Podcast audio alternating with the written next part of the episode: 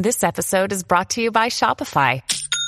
Forget the frustration of picking commerce platforms when you switch your business to Shopify, the global commerce platform that supercharges your selling wherever you sell. With Shopify, you'll harness the same intuitive features, trusted apps, and powerful analytics used by the world's leading brands. Sign up today for your $1 per month trial period at shopify.com slash tech, all lowercase. That's shopify.com slash tech. Hey everybody, it's Lon Seidman, and it's time once again for your weekly wrap up. And we've got a bunch of topics to explore this week, including whether or not YouTubers like myself are burning out. Some of them are. My podcast back catalog and some interviews that I think are really cool that you might have missed. The state of the wrap up this show and what we should do with it in the future. Are security cameras really secure? We'll also explore mixed reality versus standalone VR and I talk about why I don't do more benchmarks on my PC reviews. So let's get to it. Now, I want to begin first by thanking our newest members here on the channel. These two folks came in via Patreon, Austin Mackert and David. I want to thank them and everyone who's been contributing on an ongoing basis, along with all of you who watch on a regular basis too, because all of those things equal channel growth. And this week's show is being brought to you by Plex and their new podcast feature. Uh, we've talked about Plex a lot here on the channel. They're an ongoing sponsor. It's a great media serving application where you can take your own media and serve it to yourself anywhere in the world using your computer or your network attached storage device or something like that. But the one thing that was missing were podcasts, which they have now uh, added into the mix here as a new feature that's in beta. But this is available to everyone, including those of you on the free tier, so you don't need a Plex Pass to get this feature. And I'm just going to show you what it looks like here real quick. So we'll uh, dig in a bit. This is on my computer interface right now, but it's also on your mobile devices as well. And you can see here it's got a bunch of podcasts that I've got on deck. These are individual episodes. Uh, what I can do here is go over to my podcasts and see the ones that I've subscribed to. And if I want to find a new one, like let's say we're looking for uh, maybe This Week in Tech, I can just go and search for that in the search bar here, and it will find that. If your podcast that you want is not in the search, you can add it manually by uh, dropping in its RSS feed, and that will add it to the mix. And what I really like about this is that it's recommending things based on what I have subscribed to uh, already. So it's finding a lot of other uh, tech based shows, including some Mac ones, because I do have the Mac Power users in there. So it is doing, I think, a pretty decent job of finding new things for me to listen to.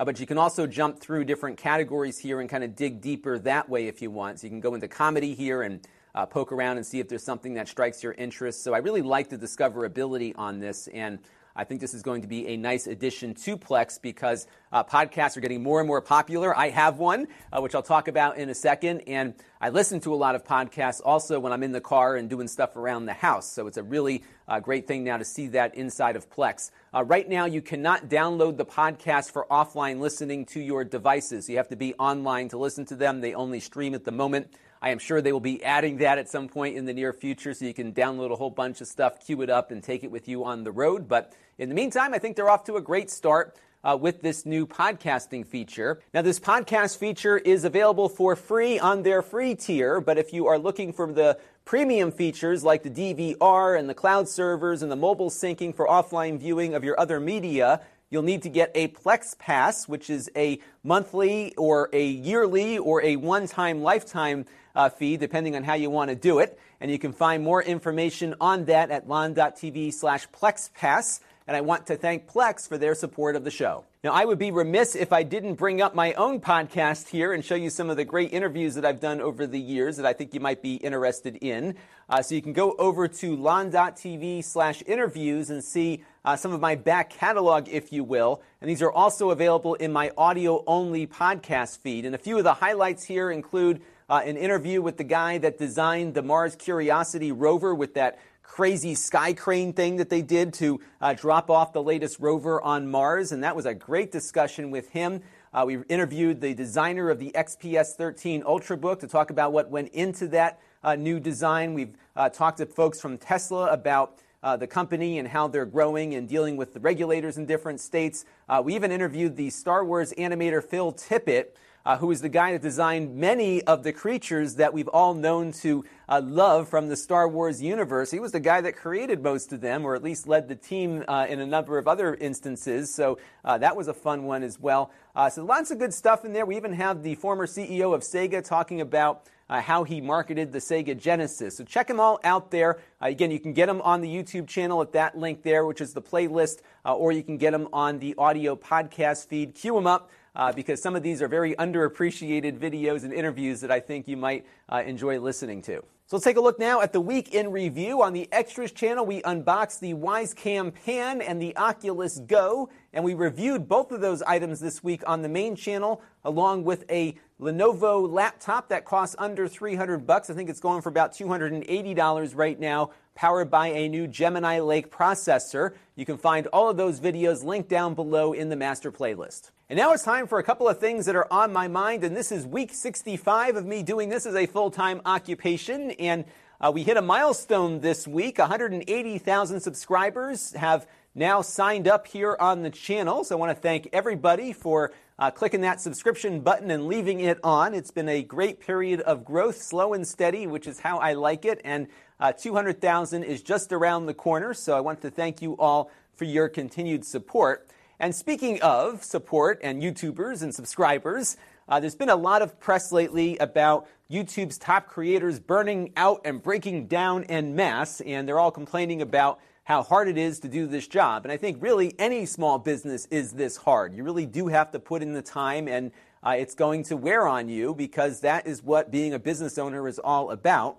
I do think, though, there are some things YouTube could be doing better, maybe to communicate with us about exactly uh, what we should expect and how to direct our content, because there are people who work very, very hard, get themselves up to a point where they've got very steady viewership, and then an algorithm change or some policy change completely destroys their business model. And of course, that isn't good either. But um, I think for the most part, if you are going to be doing this as a job and want to do it as a job, it requires a lot of work, and you have to be prepared for that. Part of it, though, also is thinking about the kind of content that you're doing. So, as you all know, I do uh, mostly on demand videos. I make a video, I upload it, and you watch it whenever you want. I don't do a lot of live streaming. I could if I wanted to, but it doesn't bring in the kind of viewership over the long tail that the videos that I make do. And I really thought a lot about that when I was uh, building up the channel. What kinds of content do I want to produce?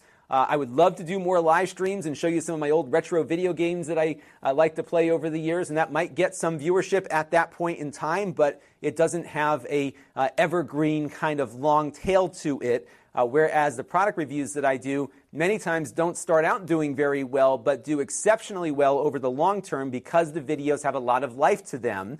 Uh, so I really look for when I produce content is stuff that's going to live a while, uh, so I don't have to burn myself out continually making content uh, and ending up like some of these other folks have. So I want to leave you with two thoughts and tips to think about if you are planning to do this as a career at some point. Uh, the first is that you need sustainability, not just economic sustainability for your business, but also sustainability for your own sanity. That if you have developed a business model that requires you to be on camera all day long, seven days a week, and if you stop earning revenue the minute you're off camera, that is not sustainable. Uh, so you really should think about maybe altering your content plan to do some more commoditized content. And what that means is basically doing stuff that is discoverable via search. And about 80% still of the traffic that I get on this channel comes from people who have never seen me before and may not watch me ever again. They came in for a specific product review, got what they needed, and left. And again, that is a bulk of the traffic that I get here on the channel. And what that means is that videos that I did three or four years ago are still being watched relatively frequently, especially for products that have been out in the marketplace for a while. And believe it or not, printers uh, top the list of that sustainable evergreen content, which is why I look at them every once in a while. And you might be wondering, why is he spending so much time on a printer? There's real value for that kind of content out there. But at the end of the day, I have to make everything I sell essentially. I'm the face of this channel. People expect that, and uh, that immediately limits what I can do is insofar as reviewing things, which is why I kind of narrowed the focus down to you know affordable computers and other things that uh, interest me in the course of the week. I can't just do everything that's out there, which is frustrating at times, but I'm trying to figure out some ways to uh, address that scalability issue. And hopefully, I'll figure that out in the next year or two. But just keep that in mind when you get into this that if you are seeing your channel reliant upon just a constant flow of content like 24 7, that is just not going to be sustainable in the long run. And you might want to pepper in some other stuff that uh, might have longer life to it. How to videos, in particular, are really good ways to introduce some of that uh, evergreen content because people are always looking for tips and suggestions about how to do stuff, and that can help you uh, supplement your time so that you don't have to really feel like you're chained to your desk all day long. And another thing to think about if you're seeing a bulk of your traffic come from your subscribers is that at some point people do get tired of the same voice all the time and they go and look for new content. In fact, YouTube's algorithm itself, as we discussed last week, is doing this all the time, trying to get people to see new and different things. And one of the uh, topics that came up in this article on Polygon was the fact that there is an ever increasing wave of competition because YouTube's algorithm uh, is trying to keep people tied into the platform and keep them discovering new personalities to listen to. So uh, if you are, you know, completely a personality-driven channel, there's going to be some degree of lifespan to it. It's not just YouTube; it's even in the broader uh, entertainment industry. You see this all the time. Shows get canceled. Uh, you know, people loved Arsenio Hall for a while back in the '90s, and his show kind of fizzled out as his viewers went elsewhere. So this is the kind of stuff that you got to keep in mind as you're producing your content and finding some ways to diversify what you do, commoditize what you do so that you can continually hit new people and make your life a little bit easier is something that I found to work pretty well for me. And like I said, I do at least take a day on the weekend now, which I wasn't doing when I first started up because having a little downtime helps. And now that I have a huge uh, backlog of, of videos that are being discovered all the time, I'm able to take a little bit more time for myself, which has helped, I think, uh, improve the channel overall. So I wanted to talk on a related topic about the state of the wrap up because this is a show that is not so evergreen. Uh, it typically is very short lived. It gets about two or three days worth of viewership and then it is done. And I put a lot of time into the wrap up. I have to put together the slides for this. I usually do that on Sunday afternoon and then I spend a good chunk of the day on Monday uh, shooting and editing. Either I'm editing or uh, Corey edits it for us. And so uh, this is something that requires an investment of my time and is not something that is a uh, long lived kind of production. And I've been thinking about some ways to try to get more viewership on this, and that is where all of you come in. So I wanted to show you first, though, the uh, analytics that I've got here since 2017. So I looked at uh, January of 2017 to the present to see uh, how the wrap up did. And you can see these little spikes here are uh, every week that we do the show. And it drops down, it goes back up, it drops down again. So uh, you can kind of see the cadence to how this show works. Again, about two or three days of viewership, and then uh, the episodes kind of die out. But I had a couple of hits over the last year uh, including my uh, discussion of net neutrality, which got a lot of watch time. Uh, the Dyson vacuum cleaner debacle from a few weeks ago also got some watch time. Both of these were timely topics that were out there and being searched. And one of the things that I'm trying to avoid is covering drama and all the BS related to it. Sometimes it's something that I think might be a drama like topic, but has some relevance to what we talk about here often. So I might cover that. So I'm trying not to get too clickbaity but you can see how things in the news that are in the front of the public mind uh, do tend to get watched more often. And unlike the rest of my content, which is only about 20% subscriber views, uh, this is the opposite. In fact, about 80 to 90% of the wrap up is viewed by subscribers. And I want to be able to deliver more content to you that uh, might result in more watch time. So, what I'm really eager to hear from all of you is to what kinds of topics do you want me to cover on the show?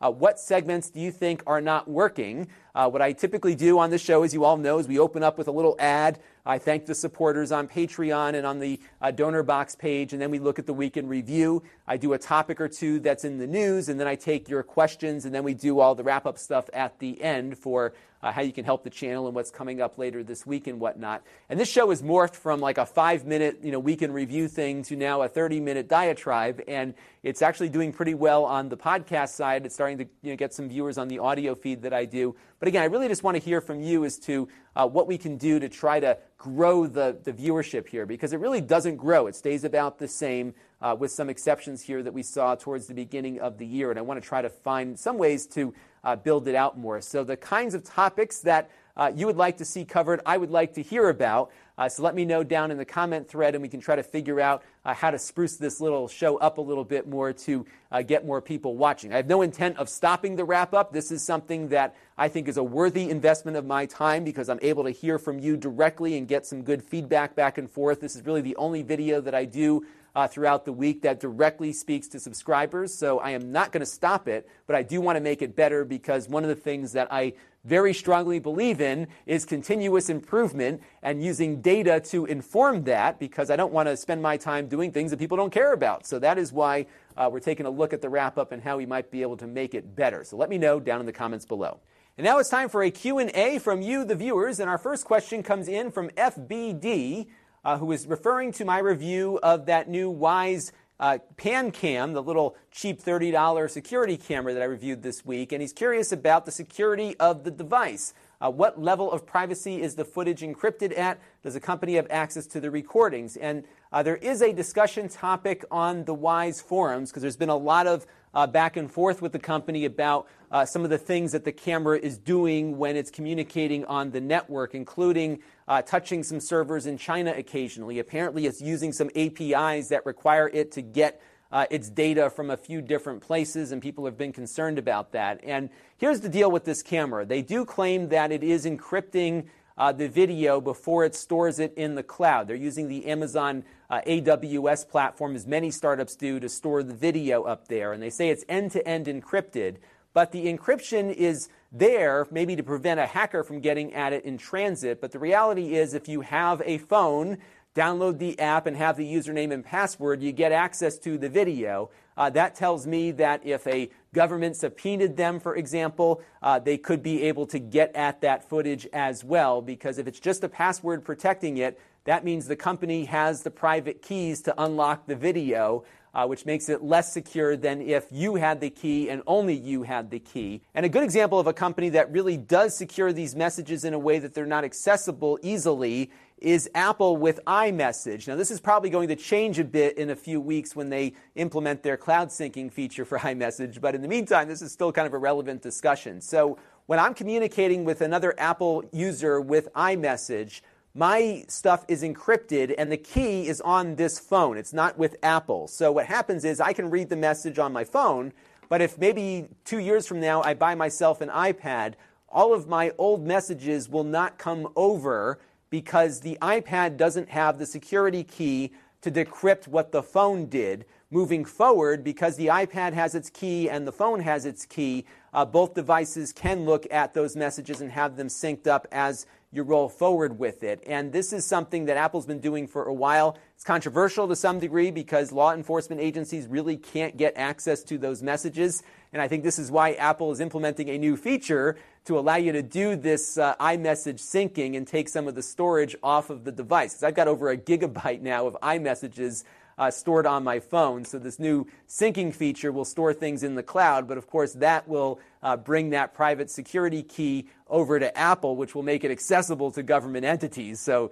this might not be a valid argument again in a couple of weeks once they turn that feature on. But this gives you an idea as to how you can do it the right way. The problem with this, though, is that if you ever lost the camera or somebody came in and stole your camera, you couldn't get access to the footage either if the key was actually stored on the camera itself. So there's always a trade off between uh, security and convenience here. But the reality is that if you don't want anyone to see what you're doing under any circumstances, then get yourself one of these home security systems that work offline that store to a local hard drive, and then you'll be assured that nobody can look at what you're doing. But if that system gets stolen or your house burns down in the process of being robbed, uh, you won't be able to see what happened either. So, again, always a trade off between security, uh, convenience, and necessity, and you have to weigh that for yourself as a consumer. Now, when I reviewed the Oculus Go last week, I mentioned that it's kind of a gateway drug for virtual reality and might get you into uh, more advanced stuff. And Drifter for Training wrote in to say, uh, wasn't Microsoft already there with their mixed reality headsets? And uh, yes, to some degree, they did introduce a low end VR headset last year called Mixed Reality. And I don't think it's gone over very well, uh, partly because they are currently being liquidated right now on the Microsoft Store.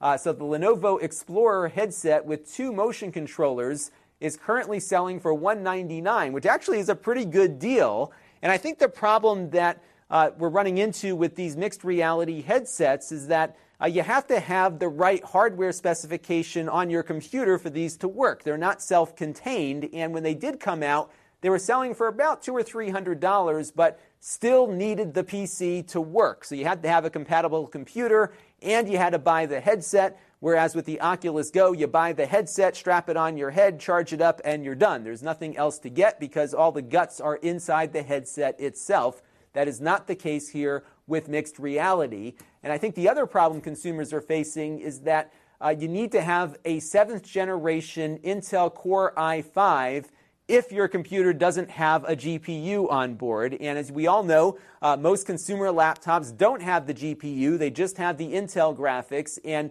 I think many consumer laptops that are out there to, uh, you know, to the market that might be buying one of these mixed reality headsets don't have a seventh generation chip. They're probably on a sixth generation or earlier. And if you ask a consumer, what generation Intel chip do you have in your computer? They're going to say, I don't know, I'm not going to bother with this. And I think they're going to go to something like an Oculus Go or a smartphone based system that they know is going to work and is simpler to get up and running. So the reality is, yes, if you have a seventh generation computer, you're good to go for 200 bucks with that. Uh, Lenovo set there. However, uh, it's not going to be a great experience with just the Intel graphics. It runs at 60 frames per second uh, on those Intel GPUs. If you have a computer with a GPU, uh, they're recommending a 1060 or better.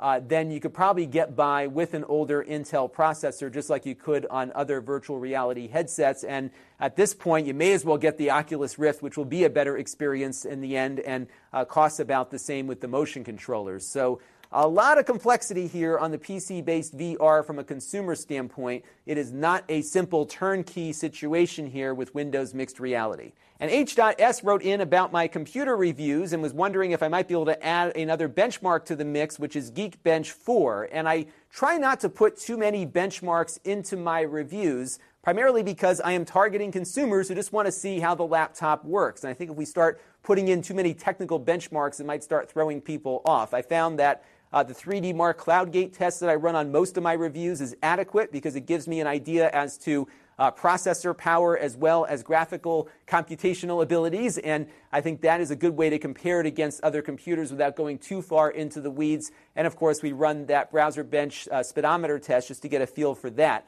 But if you want the detail, and you really want all those technical nitty gritty things on a laptop that you're considering, uh, notebookcheck.net is a great website to check out. Uh, we interviewed Douglas Black, who's one of the writers for that site, and they go deep on this stuff. I mean, they go down to uh, these close up views of the uh, actual LCD panels, all the thermals. They run a bevy of benchmarks here, including Geekbench 3 and 4. Uh, they have comparisons to other laptops in the class. They've got a huge database that they maintain of uh, one of these machines compared to the other. And I think if you are looking for that level of detail, definitely head over there. I think in a YouTube review, uh, having more hands on demonstration is better than just a lot of benchmarks being blasted on screen. So, again, go over to uh, laptop notebookcheck.net uh, to get that level of detail if you want it. Love to hear your thoughts down below in the comments on this. And our Q&A for you this week is about YouTube burnout. I would love to hear from all of you about maybe some of your favorite creators who scaled back some of their content.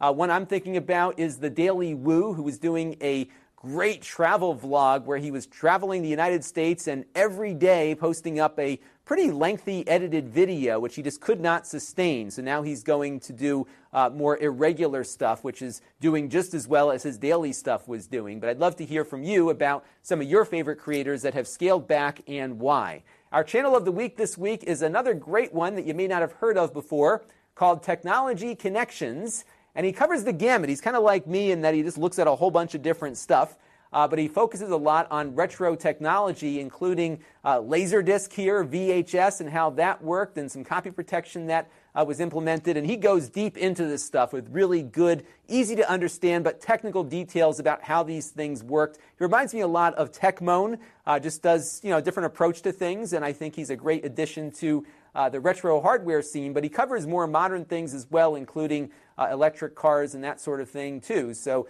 uh, great website if you want to learn more about how things uh, worked both before and how things work now. Uh, and I've been enjoying some of his content and kind of digging through all of that. And you can find his channel at the link you see on screen. So this week I've got a couple of things planned already. Uh, later today, I am interviewing Elias Saba for our upcoming podcast episode, and we're going to talk about his site, AFTVnews.com. He focuses uh, primarily on the Amazon hardware and content ecosystem, and he's making a living doing it. So we'll talk about how he uh, made this his full time job and how uh, maybe Amazon is progressing in their uh, plans for global domination. He's been doing a great job there. He was on uh, some of our CES coverage a little earlier in the year, so I'm looking forward to talking with him later today. And I've got in the new DS1618 Plus from Synology. Uh, this is a six bay NAS with an Intel processor and it's not all that expensive. I think it's like under $1,000 to get in the door with this one. And I would love to hear from you about what you'd want to see in a review of this because the Synology devices, to their credit, uh, work the same even at the low end. So a lot of what we've covered before is relevant here. So I want to talk about the things that are unique to this device. So, of course, uh, why you might want a six bay NAS will be part of that discussion, but I'd love to hear from you about uh, some things you would like to see covered in that review. I'm also going to start working on the Nokia Sleep this week, which is a uh, sleep tracking device, because I am uh, going to get a new mattress soon, and I want to do a, an analysis as to whether or not this mattress is working for me based on how I'm sleeping now on my old mattress. So we're going to do about two weeks of data uh, on the old mattress with the Nokia Sleep. I haven't yet hooked it up yet, but I'm going to uh, get it going, review it, and then uh, we'll have a analysis a little bit later on about how my new mattress is doing from a very uh, data-based analysis, which I hope this device will provide to us. So we'll be uh, looking at that as well. There might be some other things that just show up here in the course of the week that, of course, I will get to as well. So stay tuned. If you want to help the channel, you can. You can go to lon.tv slash support and make a monthly or a one-time contribution to the channel uh, using my donor box system. We can also direct you to Patreon there. We have our ongoing relationship with Plex, where if you sign up for a Plex account, no credit card required. We get a small commission. So if you want to try out that podcast thing, you can do that and help the channel at the same time. If you want a Plex Pass, you can do the Plex Pass or the Plex Gift uh, to gift a Plex Pass to somebody else. We have other channels for you to check out. My extras channel for unboxings and supplementary content, the podcast, which is the audio version of this show, as well as my monthly interview we have my snippets channel at lon.tv slash snippets, which are uh, search friendly components of this video to try to get a little bit more life out of them, which is why I do the snippets channel. And we have my live stream archive at lon.tv slash live streams. And if you like what I'm doing, definitely click on that bell to be notified of all the things that I am uploading to the channel. So uh, definitely do that if you don't want to miss anything. YouTube's algorithm doesn't always put things in front of you, so this is a way to make sure that it does when it's working. Uh, you can also engage with the channel on my email list at lon.tv slash email. We have the Facebook page at lon.tv slash Facebook, but we also have a Facebook group that is more engaging uh, than the page is at lon.tv slash Facebook group. Uh, more than 300 of you are in there congregating and discussing, so definitely join the discussion there by signing up. And we have the store where I sell things that I have previously reviewed here on the channel and I'm now getting rid of. And you can get often a very uh, like new device that was just reviewed here uh, for a low price. And if you want to be alerted as to when new items go in the store, you can sign up for an email alert at lon.tv slash store alert. So that's going to do it for this week's weekly wrap up. We'd love to hear your feedback on how we can improve this show and increase its watch time. Let me know down in the comments below. And as always, I appreciate your viewership, your feedback, and all of the other things you're doing to help this channel continue to grow. So until next time, this is Lon Seidman, and I want to thank you very much for watching. We'll see you soon. This channel is brought to you by the Lon.TV supporters, including gold level supporters of the Black Eyed and Blues Music Hour podcast. Chris Allegretta and Kalyan Kumar. If you want to help the channel, you can by contributing as little as a dollar a month.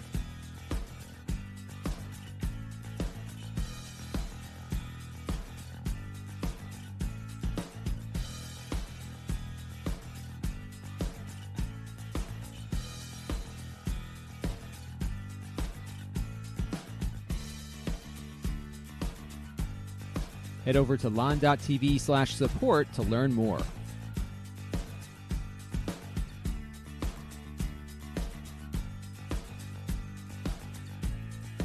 And don't forget to subscribe. Visit lon.tv slash S.